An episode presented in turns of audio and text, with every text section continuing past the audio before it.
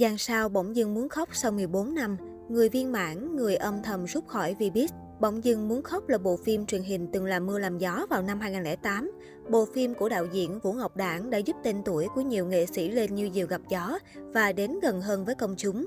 Tính đến hiện tại, đã hơn mười bốn năm bộ phim được trình làng, nhưng sức hút của các ngôi sao tham gia diễn xuất vẫn không hề giảm đi.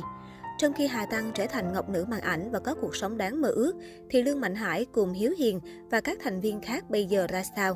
Hà Tăng trở thành mẹ hiền vợ đảm bên trong gia đình đại gia. Trong bộ phim Bỗng Dưng Muốn Khóc, Hà Tăng thủ vai nữ chính Trúc bán sách luôn mặc trên mình chiếc áo dài trắng tinh khôi. Trong phim, Trúc vì cuộc sống xô đẩy mà khiến cô trở thành một cô bé mồ côi. Nhưng không vì thế mà Trúc từ bỏ ước mơ, vẫn sống lạc quan và luôn biết quan tâm người khác. Vai diễn của Tăng Thanh Hà gây ấn tượng bởi lối diễn tự nhiên trong sáng và khuôn mặt xinh đẹp. Sau bộ phim này, Hà Tăng tiếp tục đại thắng khi xuất hiện trong Đẹp Từng Cm, Cánh Đồng Bất Tận. Đến năm hai không một ba, Hà Tăng tạm dừng sự nghiệp diễn xuất sau vai diễn Linh Lan trong dự án điện ảnh Mỹ Nhân Kế của đạo diễn Nguyễn Quang Dũng.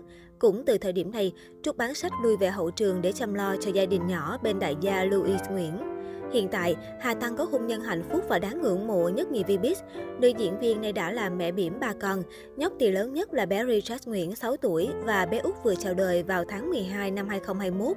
Dù không còn hoạt động nghệ thuật sôi nổi, thế nhưng Hà Tăng vẫn giữ tương tác với các diễn viên trong phim Bỗng Dưng Muốn Khóc.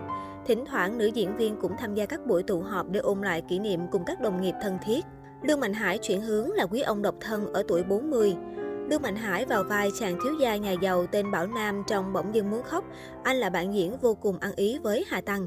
Không thể phủ nhận rằng, vai diễn này đã đưa tên tuổi Lương Mạnh Hải đến gần hơn với khán giả màn ảnh nhỏ. Nếu như Hà Tăng lui về hậu trường, thì nam diễn viên Lương Mạnh Hải lại rất chăm chỉ và liên tục đổi mới bản thân. Ngoài tham gia diễn xuất, vào ba năm trước, Lương Mạnh Hải đã chính thức lấn sân sang lĩnh vực đạo diễn, nhà sản xuất phim cùng dự án phim điện ảnh Đình Đám. Về chuyện đời tư, nam diễn viên rất kín tiếng trên mạng xã hội và trước công chúng. Nhiều thông tin cho biết, Lương Mạnh Hải vẫn đang lẻ bóng ở tuổi bốn mươi. Tường Vi hăng say hoạt động nghệ thuật. Vào vai cô em gái của Ngọc Diệp do Vân Anh đóng, Tường Vi đúng chuẩn chị nào em nấy khi bày đủ trò để hãm hại Trúc Hà Tăng. Sau bộ phim Đình Đám Bỗng Dưng Muốn Khóc, Tường Vi tiếp tục hoạt động nghệ thuật và thử sức với nhiều vai trò mới như em xê người mẫu. Có thời gian, Tường Vi vướng trên cả dữ dội vì lỗi phẫu thuật thẩm mỹ. Tuy nhiên, nữ diễn viên đang dần lấy lại nhan sắc tự nhiên và thay đổi phong cách trẻ trung để gây ấn tượng với khán giả. Hiếu Hiền viên mãn bên mái ấm nhỏ. Vào vai anh chàng nghèo bán bóng bay, Hiếu Hiền là nhân tố gây cười và chiếm được nhiều cảm tình của khán giả trong Bỗng Dưng Muốn Khóc. Hiếu Hiền lần lượt tham gia nhiều dự án khác ngay sau thành công của phim như Vừa Đi Vừa Khóc, Hello Cô Ba, Long Rùi. Ngoài vai trò là một diễn viên, anh còn diễn hài và làm em xê. Hiện tại, Hiếu Hiền đang có cuộc sống hạnh phúc bên gia đình nhỏ của mình. Anh vừa đón nhóc tỳ thứ ba vào tháng bảy năm hai không hai mốt. Mỹ nhân rời xa Vbiz để theo chồng định cư.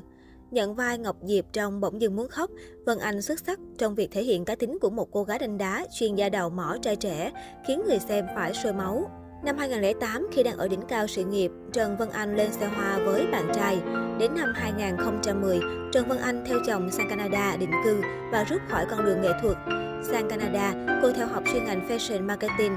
Sau đó, Vân Anh làm việc trong một công ty thời trang cao cấp. Kể về cuộc sống của mình bên trời Tây, Trần Vân Anh chia sẻ, một ngày của vợ chồng tôi bắt đầu từ sáu giờ sáng, chuẩn bị bữa sáng cho Alexandra và đem đồ ăn trưa cho hai vợ chồng. Cả nhà đưa em bé đến trường, ông xã đưa tôi đến văn phòng trước tám giờ sáng, đón về trước mười bảy giờ chiều. Hai vợ chồng lại hối hả đón con trước mười tám giờ tối. Tôi thấy mình thật sự may mắn khi gặp được người chồng phù hợp với mình, có gia đình nhỏ ấm áp. Dù ở xa nhưng tôi không cảm thấy cô đơn.